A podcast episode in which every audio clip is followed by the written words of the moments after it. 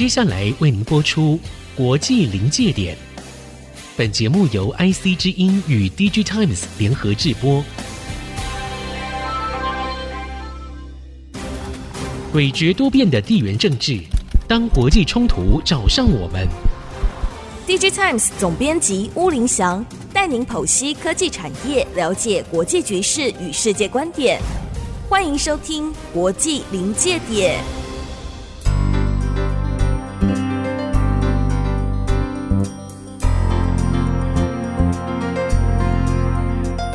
科技产业跟国际关系的对话，欢迎收看《国际临界点》，我是 Digitimes 朱林强。首先介绍今天到场跟我们对谈特别来宾是 Digitimes 研究中心的资深分析师林俊杰，我们都叫他 Luke。Luke 你好。哎，总编你好。是 Luke 不是第一次来上我们节目啊，不过还是跟我们今天的观众和听众介绍一下你的研究领域是什么。呃、我的研究领域主要是、呃、手机跟通讯，但因为我自己、呃、兴趣的关系啊，也看一些半导体啊。应该说整个的电子 I T 产业我大概都会关注。但我们国际临界点上周讨论了手机晶片嘛，其中介绍了手机的厂商自研晶片，自己研究晶片的风潮，其中包括风华正茂的美国苹果，跌入深渊的中国华为，还有呢跟苹果一样自研自己制造 I C 给自己的手机用的南韩三星，当然的美国的 Google、哦、还有等等。那其中我们特别提到了中国的新兴势力 O P P O，没有想到就在节目预录之后播出的前一天 O P P O 就宣布放弃自研晶片，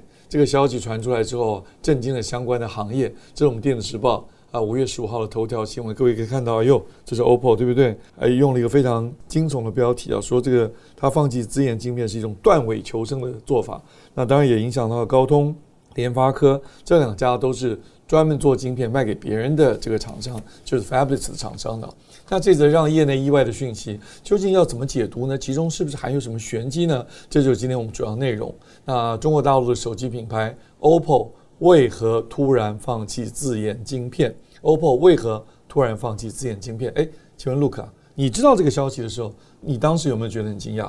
是蛮惊讶的，因为以往呢，只要是中国大陆那边的公司呢，如果有一些重大讯息，其实因为他们可能决定到宣布中间还有一段时间，或者是说还在讨论，那其实是风声就会走漏了。哦、但这一次 O P P O 把这个折库，它旗下的 I C 设计公司折库收起来这件事呢，嗯、是相当令人震惊。就是我们知道的时候，就是宣布的时候。换句话说，不是他把消息封闭的很好，没有走漏消息，是很快就宣布，很快就决定，很快就宣布。就应该说 ，O P P O 是母公司嘛，就是母公司的人啊、呃，跟折库的高层就开完会之后，下了决定之后，就可能当天或者是隔天就马上宣布，所以这一个的决定呢，相当的果断跟、呃、迅速。啊，也让我们大家都非常惊讶。好，那我们的节目按照惯例啊，今天仍然把主题拆成三个子题。今天很简单，就三个角度嘛，对不对？第一个从技术层面，就我们 Luke 的专长；第二呢，商业层面也是 Luke 的专长；第三个呢，我可能可以稍微参与一点意见，就从国际关系、地缘政治的这个层面，分别来剖析这个主题。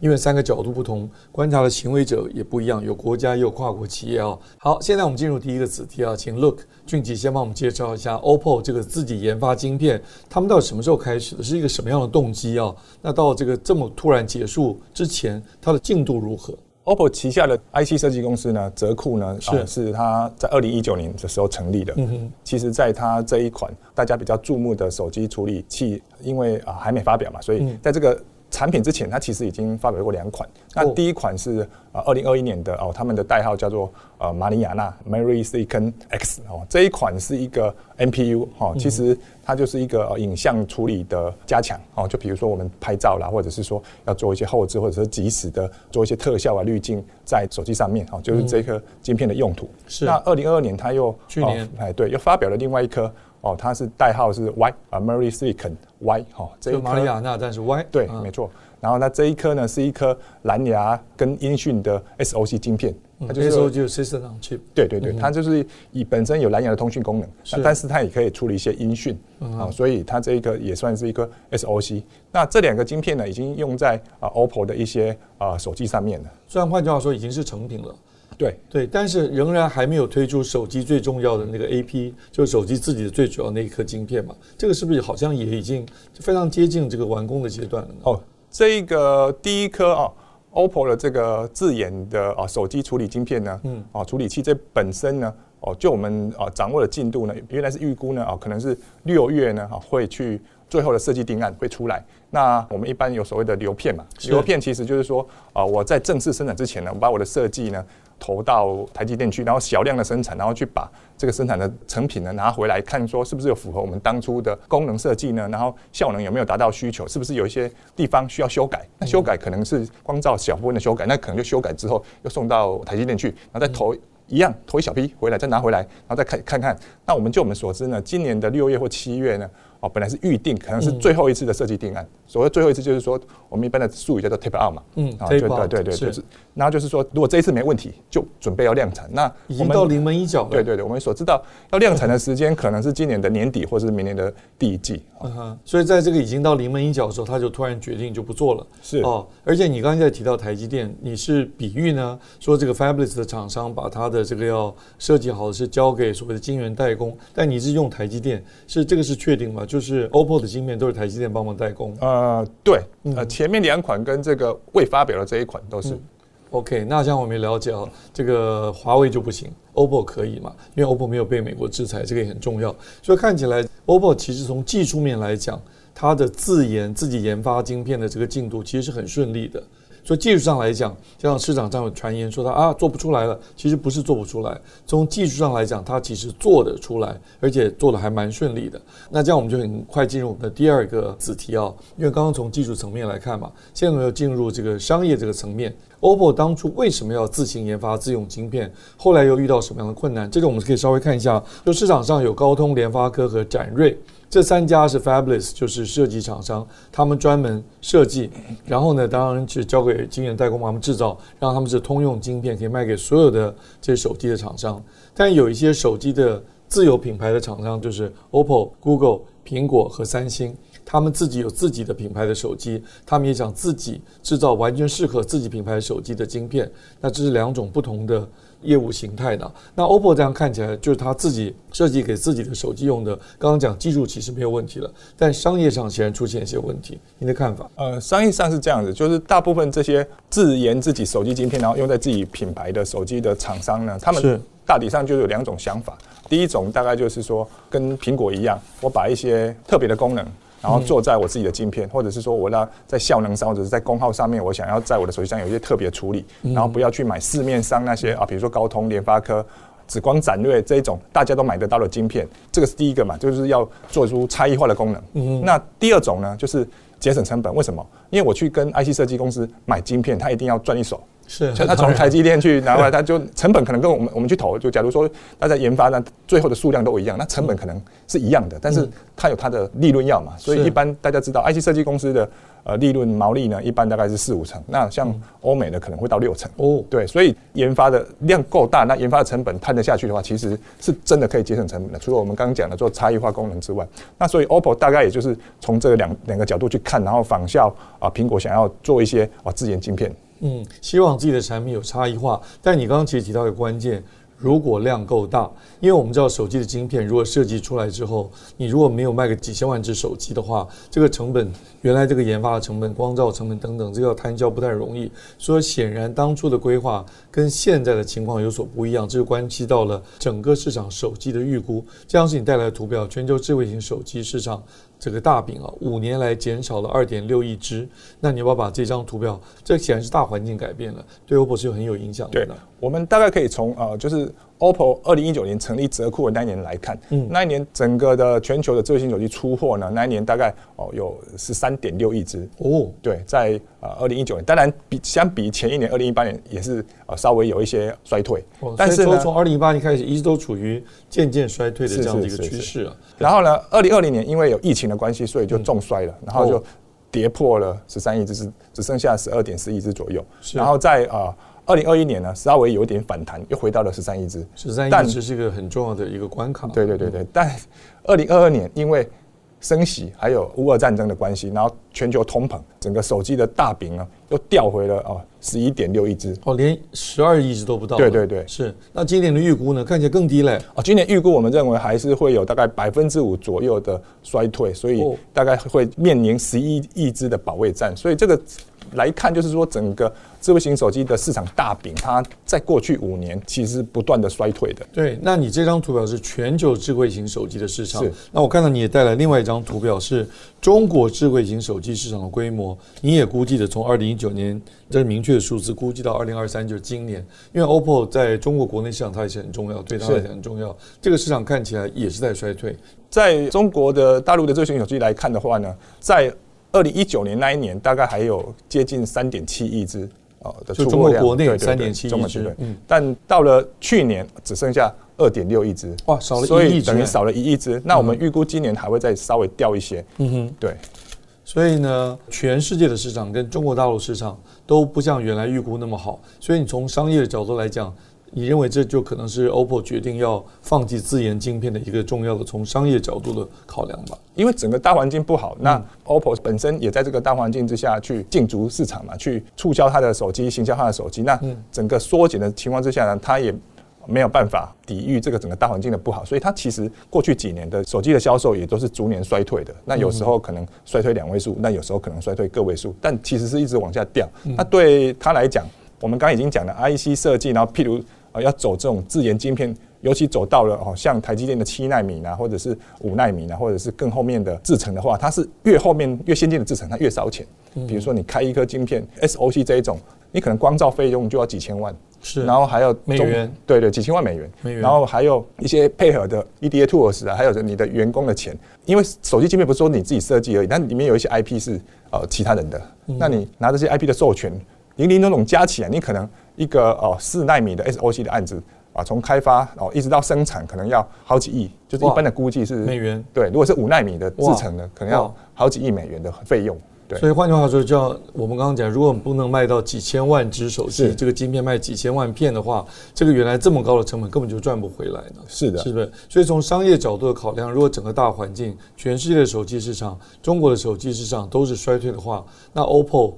壮士断腕做出这样子一个决定，像我们的电子报那个标题写断尾求生，好像也没有什么不对嘛，因为你不能让开发的经费大到拖累了你的本业，将来又赚不回来，这其实蛮危险的呢。其实关掉折库啊，这一个啊烧钱的事业，其实是 O P P O 近期的整体成本削减的一环，当然这是很大的一环啊。所以还有别的削减成本的动作，嗯，对对，就是比如说它的海外市场，它觉得现在整个市况不好，它在欧洲的若干地区，今年的运作跟手机的推出呢，它其实已经暂停或停止的状态。然后一些雇员，它因为透过人力中介公司去，可能是一年一期啊，或者是两年一期的，这些它都停止了。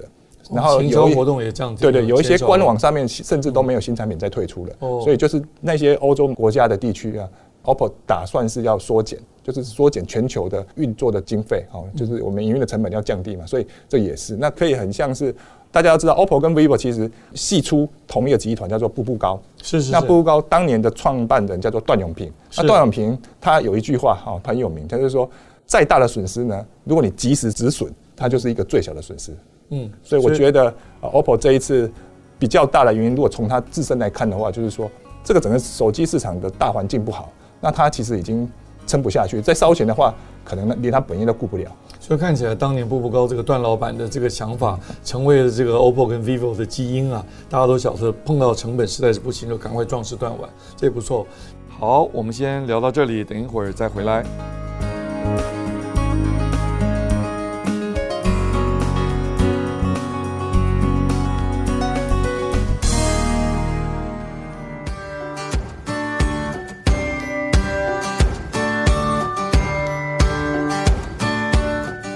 好，我们节目再回到国际临界点。这里啊，在我们进入第三个子题之前呢，啊，我们要从政治的角度、地缘政治角度来分析 O P P O 这次的这个突如其来的一个动作之前，我想请教你一下，因为上个星期我们也问了，因为中国大陆其实还有很重要的一家 I C 设计公司给手机的，叫海思，就华为旗下的海思。最近我们听说，海思虽然之前被美国这个制裁啊，几乎有人说打趴在地了，但是呢，看起来他最近有一些传闻，好像要卷土重来。你有没有什么讯息可以让我们分享给我们的听众跟观众？我们得到的这些讯息其实没有办法百分之百证实，因为现在就传言嘛，我们现在也都没有人要承认啦，所以大体上就是说，海思可能是利用中芯国际的原有的七奈米跟十四奈米的产线，哦，在生产它设计的，不管是手机用的啦，或者是基地台啦，或者是其他的伺服器、switch 这些通讯设备，或者是企业用的呃设备呢的晶片呢，它其实都陆陆续续有在生产。我讲这个传言也其来有自啊，因为像华为这么大的公司，或者是美中科技战的角度来看，美国虽然是步步进逼，中国也不可能束手无策嘛，呃或者束手就擒啊，他一定想办法要各种办法要来能够能够增加自己的实力。所以我想海思如果继续想办法突破，你刚刚讲七奈米跟十四奈米嘛，对，这个其实在过去我们知道它其实已经能够做出来，只是不太能够量产而已。如果它能够想办法在量产上面有所突破的话，那它原来的产品手机。就消费性产品，还有这工业产品，就通讯设备啊 ,五 G 的交换机啊，还有你刚刚讲伺服器，对不对？是，这些晶片对它都很重要，如果能够做得出来的话呢？当然呃华为它是做预备啦，就是说因为它目前大概就是比如说手机方面是 五 G 的晶片啊、呃，就是全世界厂商都不能供应给华为、嗯、那 四 G 的晶片呢，不管是啊、呃、四 G 的呃手机主晶片呢，或者是说相关的射频晶片啊，它都买得到、嗯、但它怕有一天呃，美国又收紧呃这个或者扩大这种制裁范围，所以他也是有做一些准备。另外就是过去积累的一些技术，他也不想就这样荒废掉嘛，所以他还是想办法，还是维持研发跟制造跟呃整个往前进的能量。是你刚刚这个答案呢，很自然就把我们的这个议题跟讨论啊，从第二个子题要带到第三个子题，就是从地缘政治的层面看 ，O P P O 放弃这个自研自己研发晶片，是不是也受到国际局势的压力？你刚刚提到美国将来可能制裁，我相信 O P P O 也要讨论到。但是我记得啊，哎，你好像疫情之前，你常常到大陆去考察、呃调研，哎，甚至讲课，是不是？那而且我记得你很早就注意到了，美国对于中国的科技压制会是大陆厂商发展的障碍。那个是什么时候啊？你怎么会有这种先见之明？你去拜访哪些厂商？包括华为吗？包括 O P P O 吗？在二零一零年啊附近呢，其实 Android 刚出来，所以中国有一波 Android 的设计方案的的浪潮，所以我们那个主题我们就有曾经去做过调研，知名的公司我们大家有拜访过，华为啦、海思啦、京东方、联想啦、紫光、展锐，还有手机品牌啊，小米、O P P O、vivo。跟那个呃华为海思这边，其实我们有一阵子哦，大概是呃一六年到一八年的时候，其实我们跟他交流还蛮频繁的，是就是哦、呃，我们有去到华为的深圳总部啊，也有去华为的、呃、海思在上海的研发总部，我们都有跟他们做交流。嗯、那时候我记得华为的人呢，他们呃的人员跟我们对谈中，我就可以发现说，他常常在跟我们问一些苹果的技术发展的蓝图啊，或者其他人的发展蓝图。那时候我就跟他们说，其实这种技术追赶呢，最后不会是你们的。做产品的门槛，或者是挑战市场的门槛。哦，他们以苹果为对标，你都还觉得那不是障碍？对，因为你觉得什么才障碍呢？因为那时候我就跟他们说，嗯、呃，整个国际政治的走向跟以后可能中美会对抗，这可能是华为你这家公司作为中国的领导厂商的代表，你说会遭遇到的困难。什么时候的事？大概一六年跟一八年之间，详细哪一年我忘记了。哇，那你很厉害。那个时候，川普是二零一七年一月二十号上任嘛，那开始对中国做什么三零一调查等等，二零一八年才三月才真正。发布了三零一调查报告，所谓的贸易战开始，后来慢慢变科技战。你在那个之前就已经看出来，美国即将对中国可能会有一些压制的这种行为。因为在这种我们跟他交流的这种期间，慢慢的其实啊，从奥巴马后期其实就可以看到了，嗯、因为他们那时候做亚太再平衡嘛，是是 是, 是，就是要重返亚太，美国要整个把亚太的势力再巩固起来，所以已经有在做，只是说还没开始实行。所以 Luke 真的是覆盖面非常广，对，我们覆盖面，我们跟啊、呃、这些厂商在交流，啊特别。华为跟这方面他们的疑问比较多，问题比较多，跟我们交流的东西比较多，所以我们大概也会知道状况。然后后来中兴通讯先被美国制裁嘛，是那时候我记得有一次我说中兴通讯